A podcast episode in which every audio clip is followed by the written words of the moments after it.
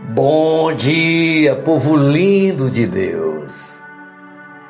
Hoje é sexta-feira, dia 15 de abril de 2022, o ano da promessa. A palavra de hoje está no livro de Abacuque, capítulo 3, os versos 17 e 18, que diz assim: porque ainda que a figueira não floresça, nem haja fruto na vide, ainda que decepcione o produto da oliveira, e os campos não produzam mantimento, ainda que as ovelhas da malhada sejam arrebatadas, e nos currais não haja gado, todavia, eu me alegrarei no Senhor e exultarei no Deus da minha salvação. Nosso tema de hoje é Todavia eu me alegrarei no Senhor. Meu querido, minha querida, ainda que a figueira não floresça, a linguagem bíblica expressa palavras, textos e situações que se referem a um povo com hábitos, costumes e tradições rurais e campestres.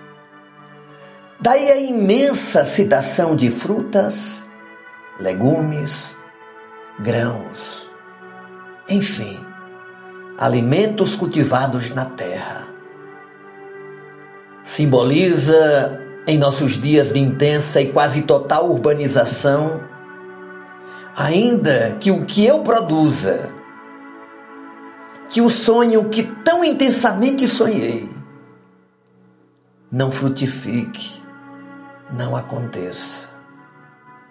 Ainda que o projeto tão bem planejado não tenha ainda dado certo mesmo assim. Todavia, eu me alegrarei no Senhor. Às vezes assim acontece. Sonhamos e não vemos o nosso sonho se realizar. Mas apesar das circunstâncias adversas, ao compreendermos Abacuque podemos aprender alguns passos para confiar e ter compromisso com Deus. E manter a nossa alegria viva e operante em nosso ser. O primeiro passo que aprendemos com Abacuque é preciso aprender a pedir. Não hesite em pedir sabedoria a Deus e que a sua vontade seja feita. Percebemos em Abacuque um desejo de conhecer e de aprender mais de Deus para lidar com os tempos difíceis. O segundo passo é preciso descansar. Descansar no controle de Deus, na sua soberania, no seu poder na sua providência. Abacuque deu esse passo de fé. E ele olhou para todo aquele cenário e ele disse: mesmo que não aconteça nada, todavia eu, eu me alegrarei no Senhor. O terceiro passo é o passo da obediência. É preciso estar disposto a obedecer. E o coração de Abacuque entrou em sintonia com a vontade de Deus. E ele se colocou submisso ao propósito ao formato e ao tempo de Deus agir na sua vida. O seu coração encontrou na vontade de Deus a sua perfeita alegria.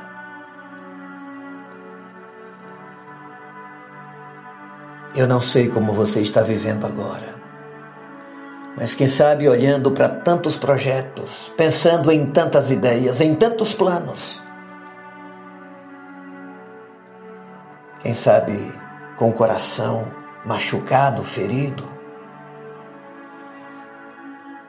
Mas essa manhã Deus quer te alegrar.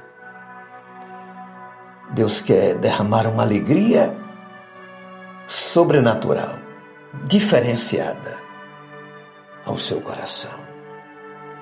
Todavia eu me alegrarei no Senhor. Alegra-te em Deus, pois Ele é a tua fonte. Ele é o que você precisa. Oremos ao Pai. Obrigado, Senhor, porque a nossa alegria ela não depende das circunstâncias. A alegria que vem de ti, a alegria do Senhor, ela vem pela graça, pelo discernimento, pelo conhecimento, pela certeza, pela convicção de saber que tudo está nas tuas mãos e que na hora certa o Senhor o fará. Mas colocamos a nossa vida diante de Ti em obediência, sujeição. E esperamos tão somente em Ti. Em nome de Jesus. Amém, Senhor. Deus te abençoe. Beijo no coração. Seu amigo e pastor Ismael Miranda.